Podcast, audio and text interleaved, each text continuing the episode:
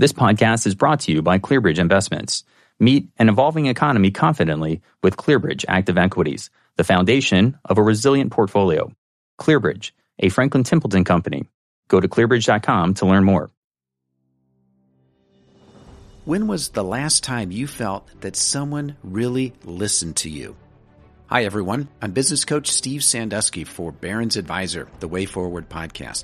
My guest today is Kate Murphy. Kate is a journalist who has written for the New York Times, the Wall Street Journal, and The Economist, among others. She's also the author of the widely popular book, You're Not Listening.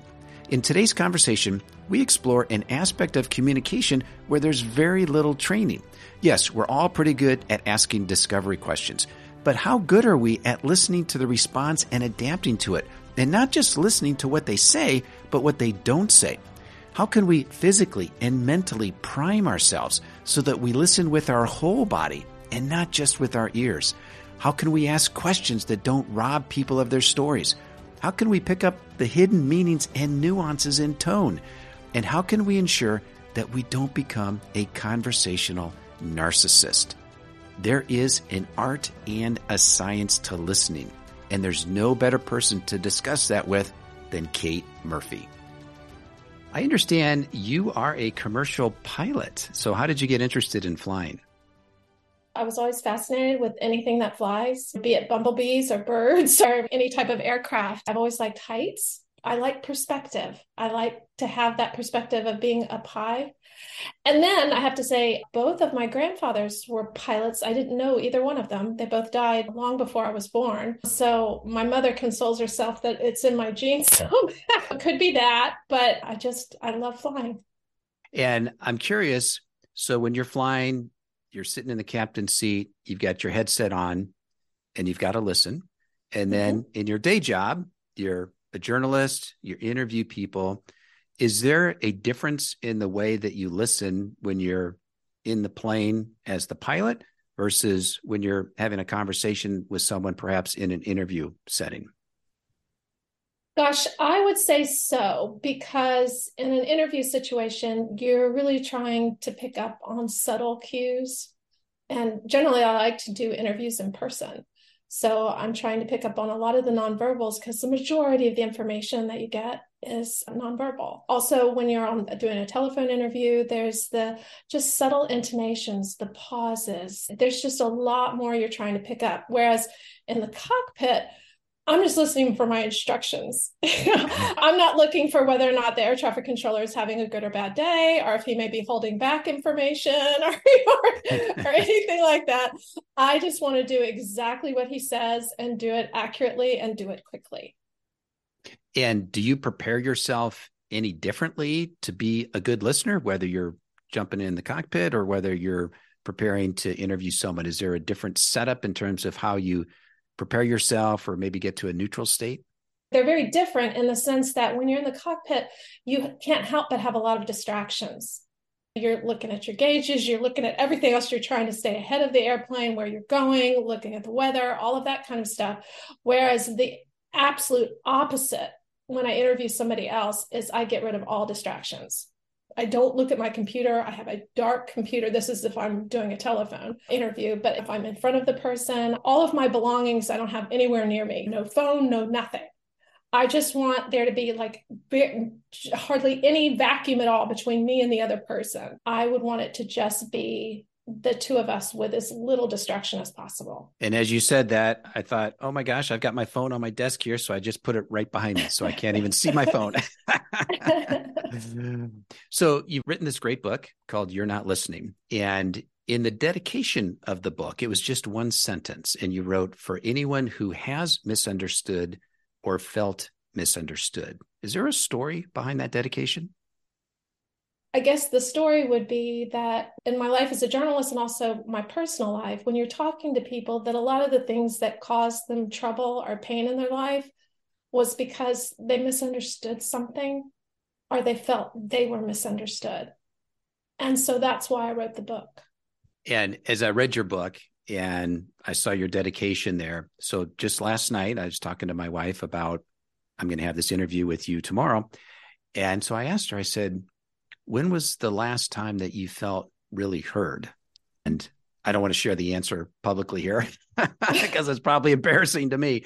But, mm-hmm. and then of course, she turns the table on me as well. So let me ask you that. When would you say is the last time that you felt someone really listened to you? And then how did that make you feel? I have a very dear friend who actually now lives in Philadelphia.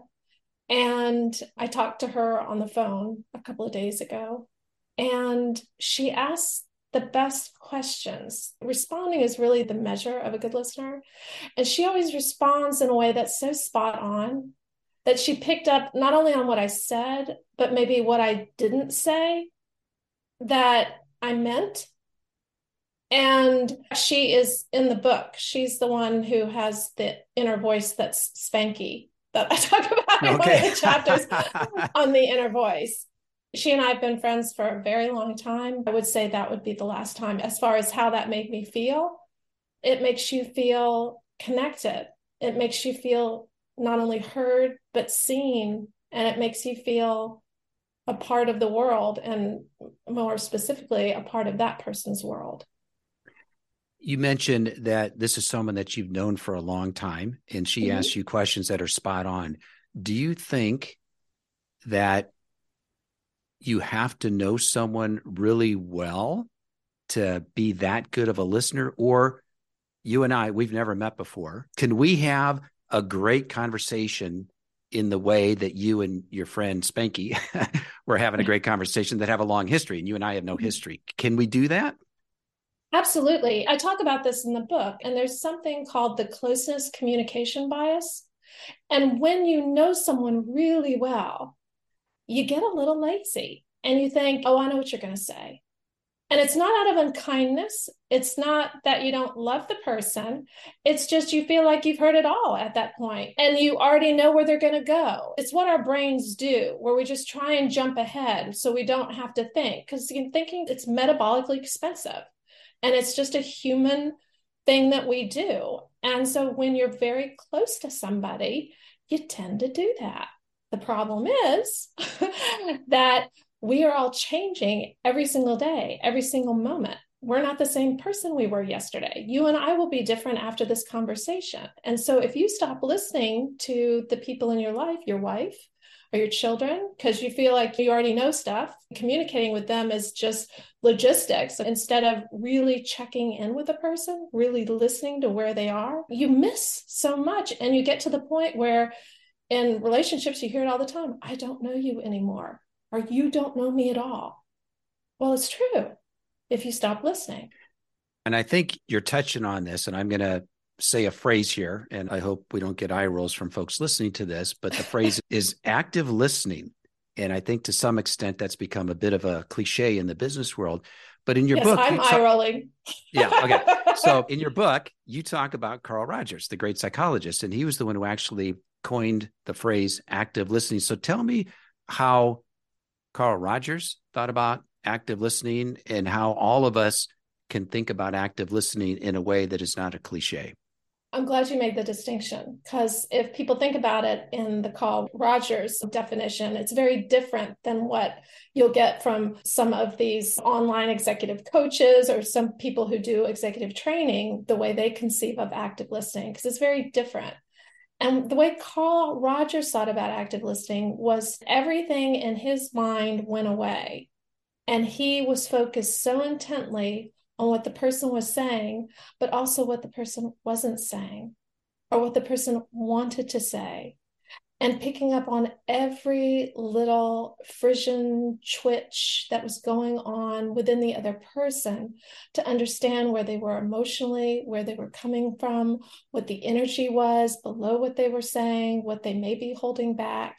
And so he was just there with them and that takes a degree of courage. You wouldn't think listening is something that is courageous, but if you're listening that intently, you don't know where the conversation's going to go oh. and you're not in control.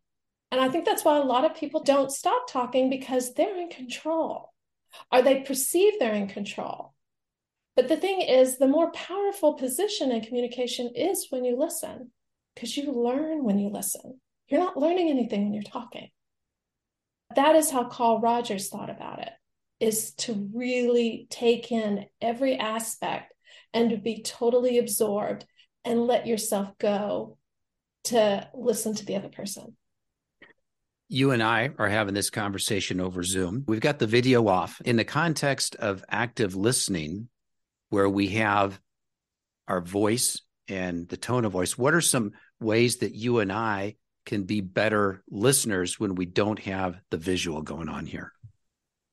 It can also be an advantage in some instances, particularly when you're talking about really sensitive information, that people can be flooded or overwhelmed because in that Carl Rogers scenario, that's a lot coming at you. And so sometimes when you are on the phone, you're able to just focus on part of it. And that's the verbal part of it, which is granted a minority of what you're getting, but you also get those parts that are involuntary, that are the pauses, the prosody of the speech. And also, you can really get a sense of when people are uncomfortable, when they are comfortable, when they are maybe are holding something back. I would also say that the questions that you ask can also help you because if you're not quite sure, because you can't see the person, to really up your game when it comes to the questioning and to not ask questions that lead to the answer that you want. So they have to be open ended questions. I talk a lot in the book about what are good questions and what are bad questions. and there are questions that can really lead a person to an answer. And you don't realize you're doing it, but you are cutting the other person off or getting them to answer in a way that pleases you because we all want to be liked, or also that may not even be wanting to be liked, but just wanting to avoid conflict. So let's dig into this here just a little bit about this idea of video on or off. When you and I were setting up this conversation and you said, Hey, I'd prefer to do it with the video off, I thought, okay, let me talk to some of my advisor clients and I'm just going to ask them, how do they think about video on or off? One of the advisors said, if they're having a conversation with a potential new client and it's going to be a virtual, they always push to have Zoom and have the video on because they believe in seeing face to face. Obviously, in person would be the best for that, they say. But if it's going to be virtual and it's a new potential client, video on. I had another advisor who said that if it's just like conveying information, then yeah, video off, that's totally fine. But if emotions are involved, then he wants to keep the camera on. And he also said, I want the video on for potential new clients. Another reason being, hey, we can do a screen share kind of thing as well. So I thought I heard you say here just a minute ago that when emotions are involved, sometimes it's best to not have the video on because people are self conscious, perhaps? Or any thoughts on some of the comments that these couple of advisors had said? I have to say that I would disagree with them okay. uh, very much. And if I were their client, I wouldn't want to deal with them that way. I agree with them in the sense that it's better to be in person. And if you can't be in person, then do it on the phone. And the reason why I say this is that the problem with the way the technology is right now, could change, but on Zoom or any other video platform that's out there right now, the video images are digitally encoded and decoded, altered, adjusted, patched, synthesized, and it introduces all kinds of artifacts. Some of them you notice, some of them you don't. Like the things that you may notice is the blocking, the freezing, the blurring, maybe some jerkiness, some out of sync audio. Now, a lot of these disruptions are below the level of conscious awareness, and they totally confound your perception and scramble social cues, particularly the subtle social cues, which actually are the majority of the information you get in those face to face encounters. So your brain starts to strain to fill in those gaps. Again, this is subconscious. So I applaud these financial advisors for their intent but I don't think they realize what's happening between them and the other person. And their brain strains to fill in these gaps that's because of these artifacts of the way the video is digitally encoded. And they're trying to make sense of all this disorder. And it makes us feel vaguely disturbed and easy and tired. This we call Zoom fatigue mm-hmm. without quite knowing why. And I'm not saying it's totally unsuccessful and you're not going to get a client that way, and I totally agree with the guy or gal who said that if you might want to do screen sharing, that's great.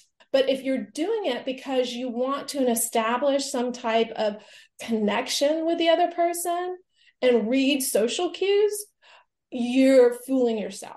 And also, the thing that we all have to be honest about with the Zoom is most of the time you're looking at yourself, dude.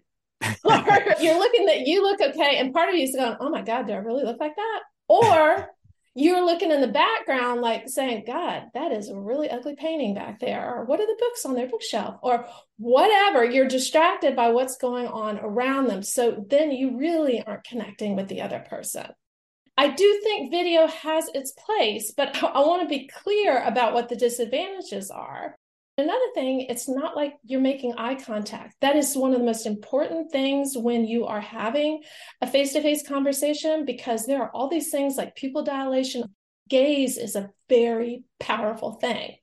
And when you are on video, you're not meeting each other's gaze. And depending on the angle of where you've got your camera, you can look haughty, you can look subservient, you can look shifty, looking to the side there are all these things. And not to mention when we can go into lighting and shading and so you can look like some boris karloff figure or something like that. Anyway i think i've gone on long enough about why it may not be the best idea.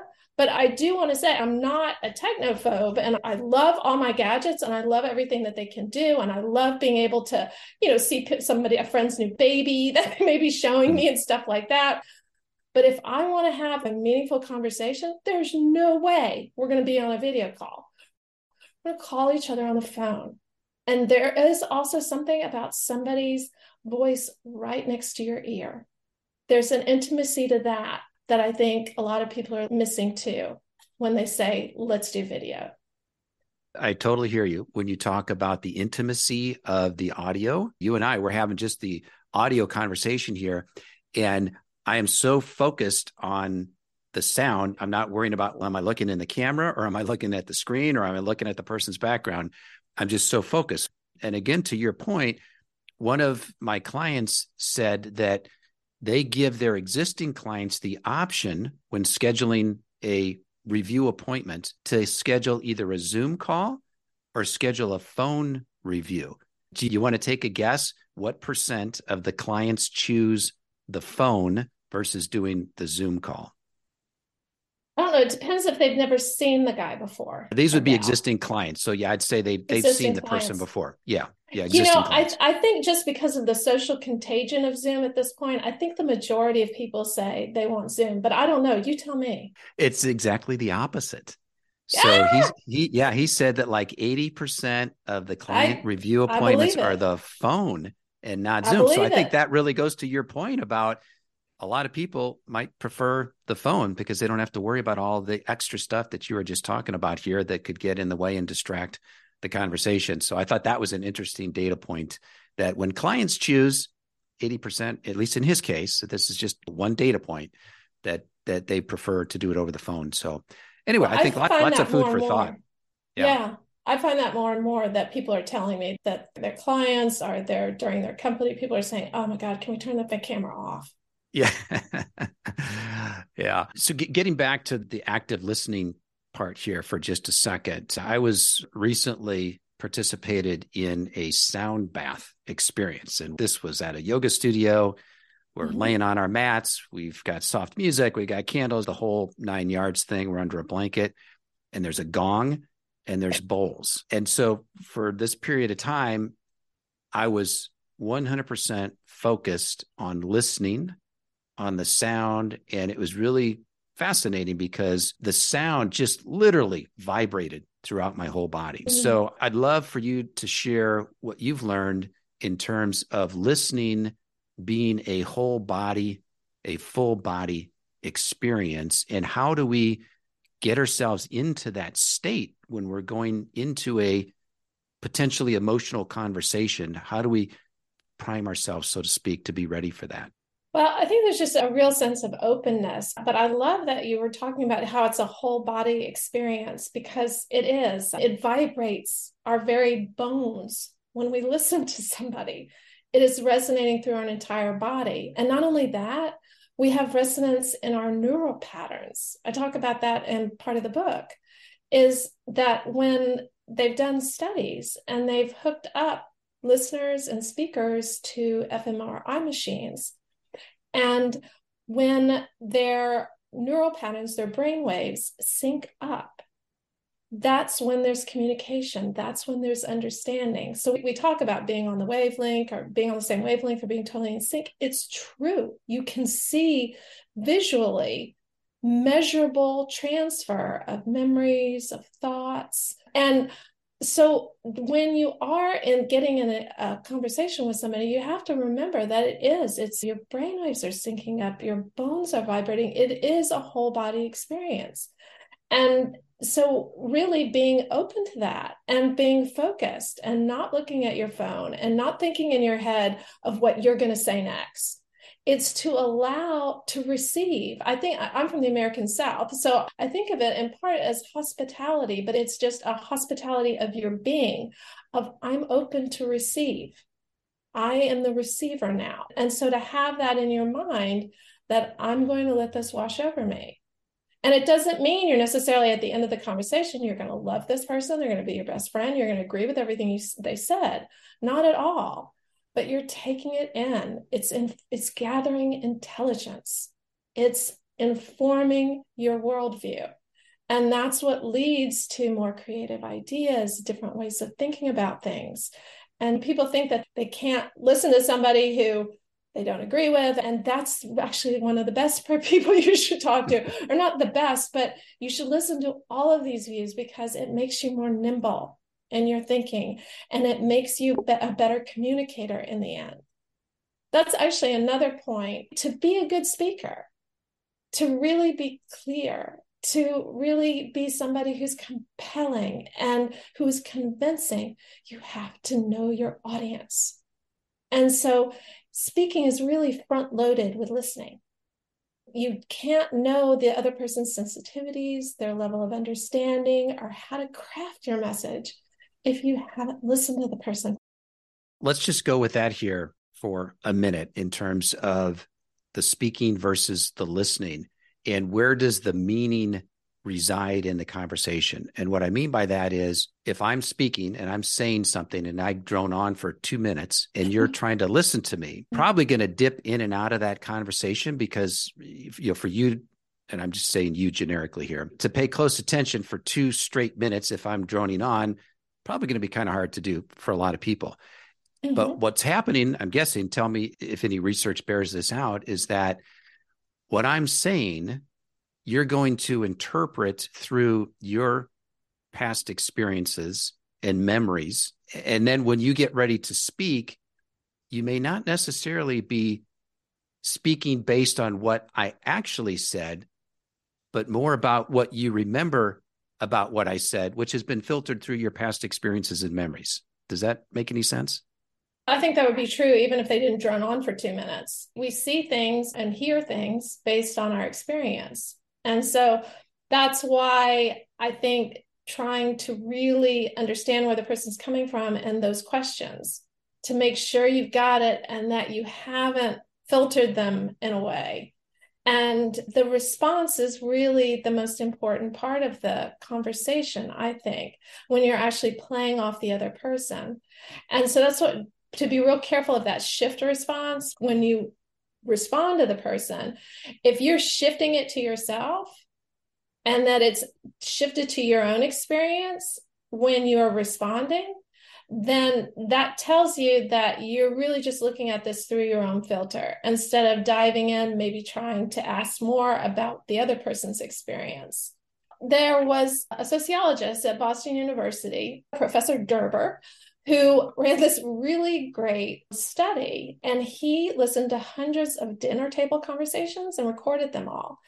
And he found out that just incredible majority of the responses were shift responses uh, versus support responses. And shift responses are when someone says something, you say something that is more self referential, that has to do with you. I give an example of the book. If somebody were to say to you, My dog got out and it took me three days to find him, a shift response would be, oh, I have a rescue dog and that dog is always getting out and blah, blah, blah, blah about the your rescue dog. Whereas a support response would be, oh my God, three days? How did you finally find your dog? where you're getting more of the story and trying to understand it. You're playing off what they said instead of shifting to your worldview and presenting something about you, which of course ends any possibility of connection at that point, any possibility of empathy with what the other person was going through. And as I read that in the book, I thought, oh my gosh, I am so guilty of that.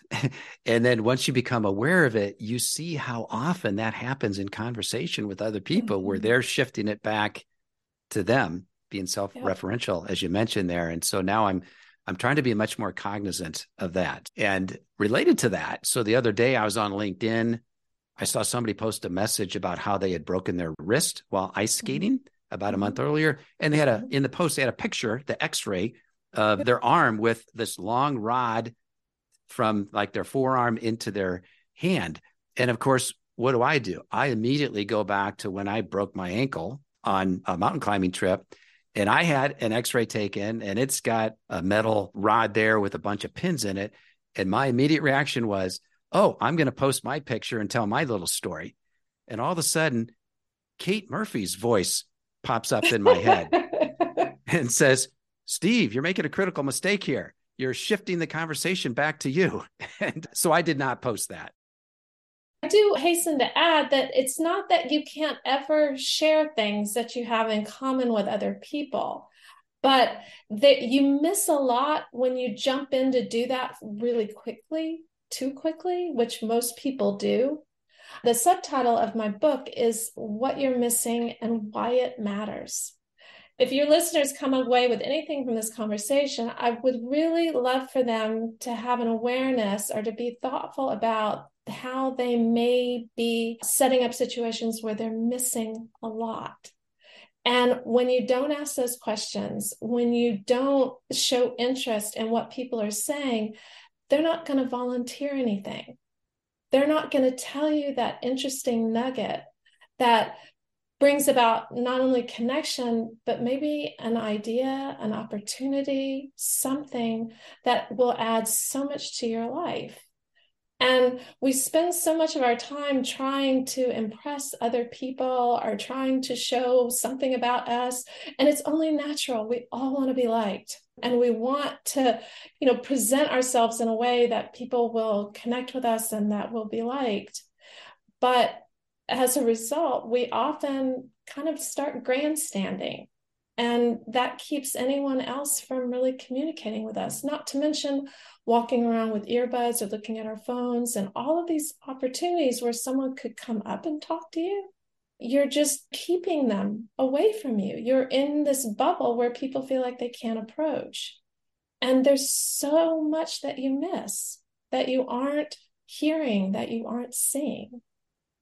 I think what I'm hearing from you is the importance of being curious. And when someone does share something with you, to be curious about that, but not in a fake, oh, I heard on a podcast that I'm supposed to ask follow up questions based on what you just said, but just a genuine curiosity and heartfelt desire to understand at a deeper level what that person is saying. And if you approach it with that open heart, let's say, that you're going to be able to make a deeper, richer connection faster and have a much more enjoyable conversation, a much more enjoyable relationship. But it's that intention that you go into it with, I think I hear you saying is certainly important.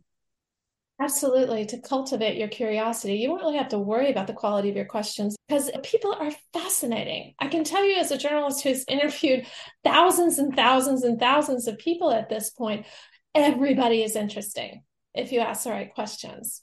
And if you're curious and if you're open, and again, it's that openness, that hospitality where people will tell you things that you just cannot believe that are so interesting that they just never would have volunteered before. Maybe they didn't think you would be interested because of the way you were acting or because you're only talking about yourself. So you don't learn that the guy has the biggest yo-yo collection in North America. Where do you put it? Where do they come from? How did you start? Just I mean that that's a little thing, but they're also just other things that so enrich your life. Let's shift again here. And one of the things you talked about in your book is how improvisational comedy can help in listening skills. So tell me a little bit about that in any experience that you've had in that area?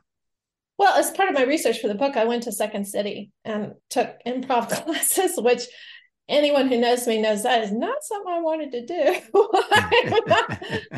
I, don't like stuff like that, but I did end up learning so much and actually liking it. And improv is so great because you cannot rely on a script. And so many of us have our scripts. It's when people say, What do you do? You know, what, tell me about you. You've got your script already worked out of what you say to people. You've got your go to stories that are scripts that you tell people.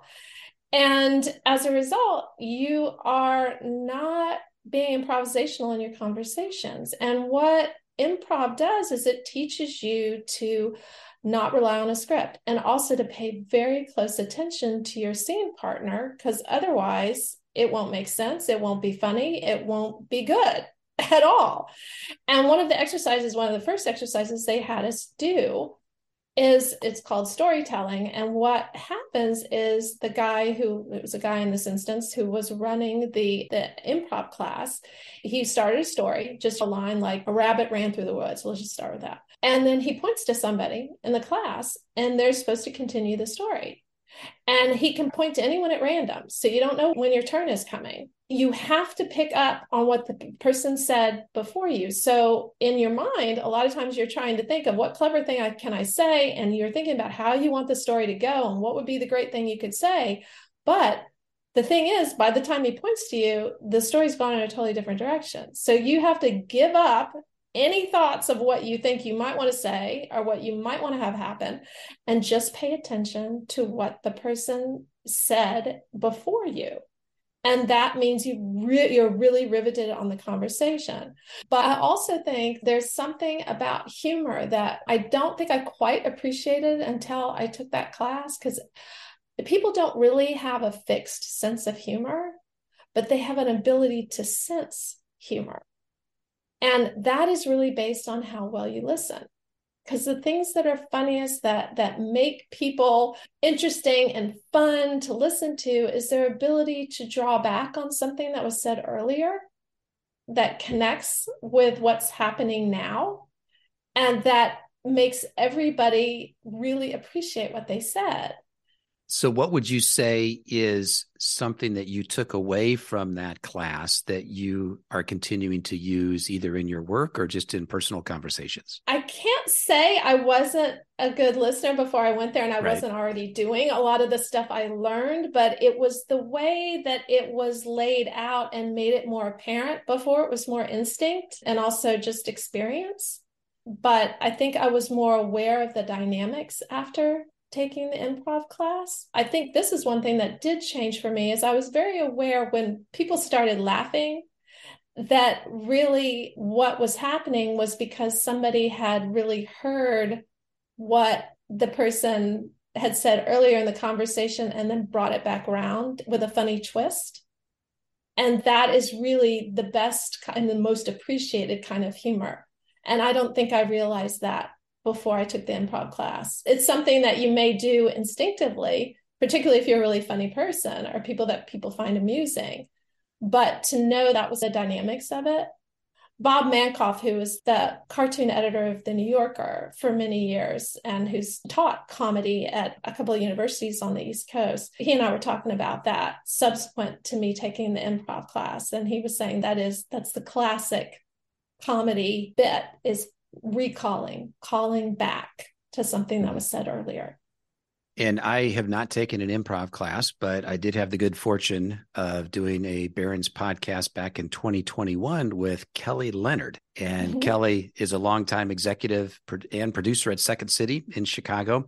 And one of the things that we did on our call was he mentioned an exercise that they call the last word exercise. And maybe you did this in your mm-hmm. training mm-hmm. where mm-hmm. when I finish speaking, whatever is the last word that I finish with, you have to start your response with my last word.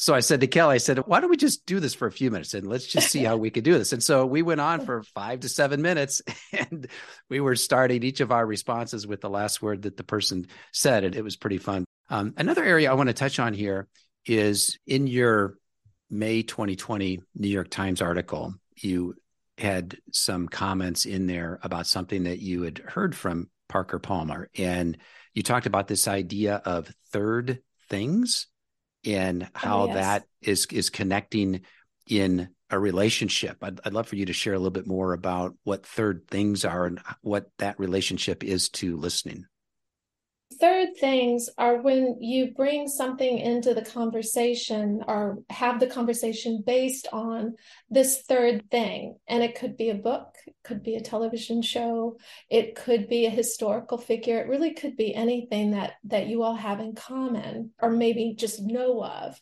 And to relate how you relate to one another, how you relate to this third thing, and how that really prompts this listening opportunity between people where they can really connect with one another through connecting to this third thing. Even if they connect to the third thing in a very different way, you learn so much in the other person's interpretation.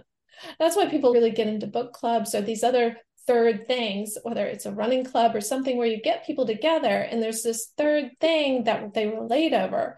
It provides this opportunity to get to know other things about the other person through the third thing. A way to apply that would be let's say you're at a party and mm-hmm. you're trying to introduce yourself to someone.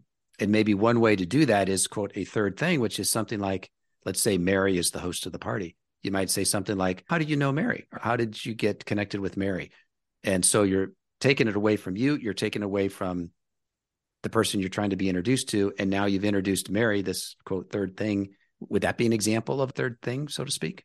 I think that's a perfect example. And another thing is, I notice things about the person. And so ask them about that third thing. Say it's a piece of jewelry. Tell me about that. Does that have a story? Because every piece of jewelry tends to have a story. And I love how you talked about at a party because so often people fall into this interrogation mode at mm-hmm. parties when they meet someone. So, what do you do? Where do you live? Do you have kids? You know, all of those questions, which aren't really questions. You're really trying to rank the person in the social hierarchy. It's a judging thing. And even though you're not consciously trying to do that, of course, everybody does it but it does make the person pull back. They go into their script that I was talking about. And so you're not going to have a meaningful conversation. You're not going to really connect because instead you're both giving each other your elevator pitch, so to speak, about yourself. And it is something that's off putting, even though it's something so many people do. All right, Kate. Well, I could talk to you for hours here, but I would like to finish up with two more things. And okay. the first one is that in your book, you mentioned that you are a quote collector. So I would love it if there's a quote, a poem, or something that you've written down that you've collected here that is tossing about in your mind these days. You know, actually, I was just thinking about this quote earlier today. This one actually comes from a famous person, a third thing, shall we say. um, and it does relate to listening, and it's from F. Scott Fitzgerald. And he said that a sign of a truly first rate mind is the ability to hold two opposing views in your mind and still be able to function. And to be able to listen well is to be able to hold conflicting views. And so many people only want to listen to the things that they agree with, particularly these days, of canceling ideas that they don't agree with. And back to what we've been talking about uh, this sense of openness, this hospitality. Again, listening to somebody does not mean that you agree with them. It's that you're curious and that you realize that understanding is not binary. It's not you have it or you don't. It's that it can always be improved upon. And so to be able to be comfortable with holding opposing views in your mind it doesn't commit you to anything. It just allows you to think, it allows you to grow, and it allows you to, again, gather intelligence and expand your connection to the world. And I love that quote. And I think it is so appropriate for the times that we live in. And so that could be a whole nother conversation too. Absolutely. but let me finish here with I'm going to go out on a limb here and risk total embarrassment. So we're talking about listening. I'm a podcast host. Hopefully, I have some ability to listen, but I would love for you to give me some honest feedback and don't hold back here in terms of tell me maybe what I did well, if I did anything well in our conversation today from a listening standpoint, and what advice would you have for me in terms of how I could improve to become a better listener? Oh my gosh. I'm so you know thinking about me listening that I wouldn't think to critique your listening. I I don't know. I think you did a great job all the way through. I appreciate it. First, it's clear that you read the book, which not always happens in these interviews. so you did have the third thing that we could yep. talk about. And I also love how you brought in the listening that you've done with other people and how that influenced the questions that you asked me, which is also consummate listening. And I also love that you shared stories about yourself because that's another way, that's almost a third thing in and of itself of connecting about things that were embarrassing that we all do. Boy, I wish I could think of something negative to give you, but I really can't think of anything negative. Well, I appreciate that. So, how about the whole shifting and supporting? That's something that I've really been cognizant of here recently. And I know in our conversation here today, I would shift the conversation back to a story, let's say that I want to tell or, or, mentioning, you know, my experience with Kelly Leonard at Second City. So, it, and you had mentioned there is a balance or a tension between, hey, I want to support you. I want to continue to follow up and ask more questions of you, but also I want to share some of me too, because I hope that you're interested in learning about me as well. And that's what makes a conversation, what makes meaning between two people. So, do you think I had the right balance between supporting and following up with you versus shifting and telling a story I wanted to tell. I really think you did, but I also would hasten to add that that this isn't a real conversation.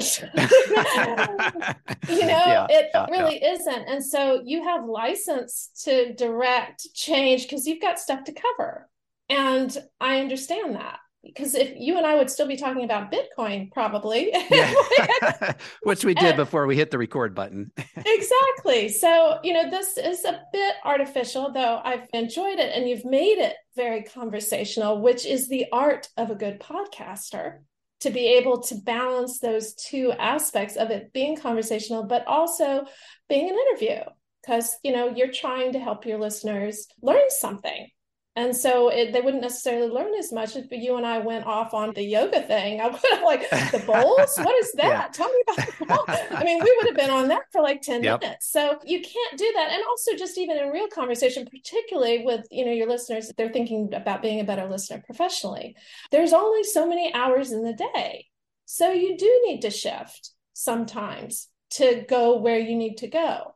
But also to your point, conversation is a dance and if only one person's dancing the entire time, then it's not a dance. You know, that's somebody doing a solo. So if you're the person who's trying to be a good listener and you find all you're doing is listening, then you're speaking with a conversational narcissist and no connection is happening. So it needs to be this back and forth, this playing off one another the talking, the listening, the talking, the listening. And playing but the important part is to feed off of the other person's rhythm and which is exactly what you did the stories that you told everything that you know that was about you related to what I had just said for the most part. And when it didn't, it was because you needed to move on with the interview. So I really cannot think, find anything to find fault with. I really can't. And believe me, I'm not just being nice to you. There are, I have been on so many interviews where it was not this way. So I really, my hat is off.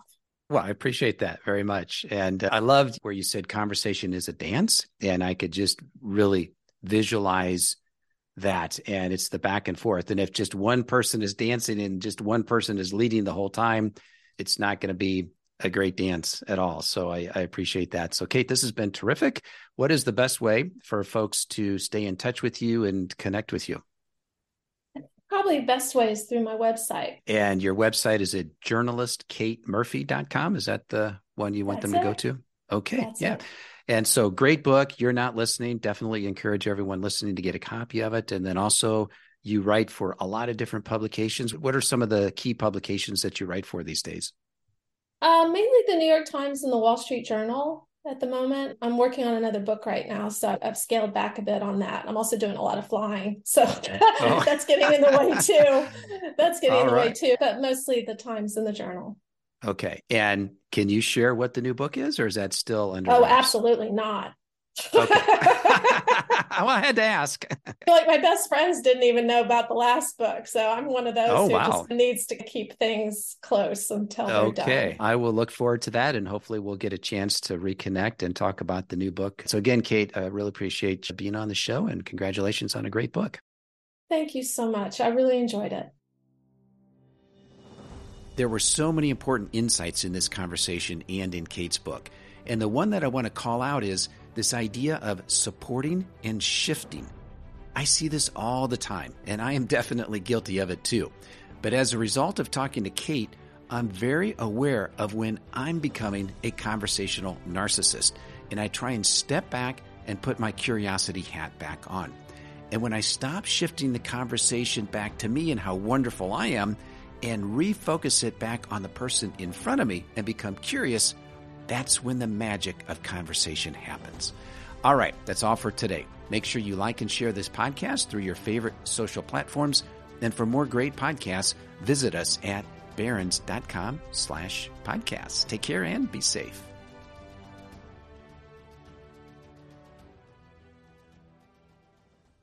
This podcast is brought to you by ClearBridge Investments. Meet an evolving economy confidently with ClearBridge Active Equities the foundation of a resilient portfolio. ClearBridge, a Franklin Templeton company. Go to clearbridge.com to learn more.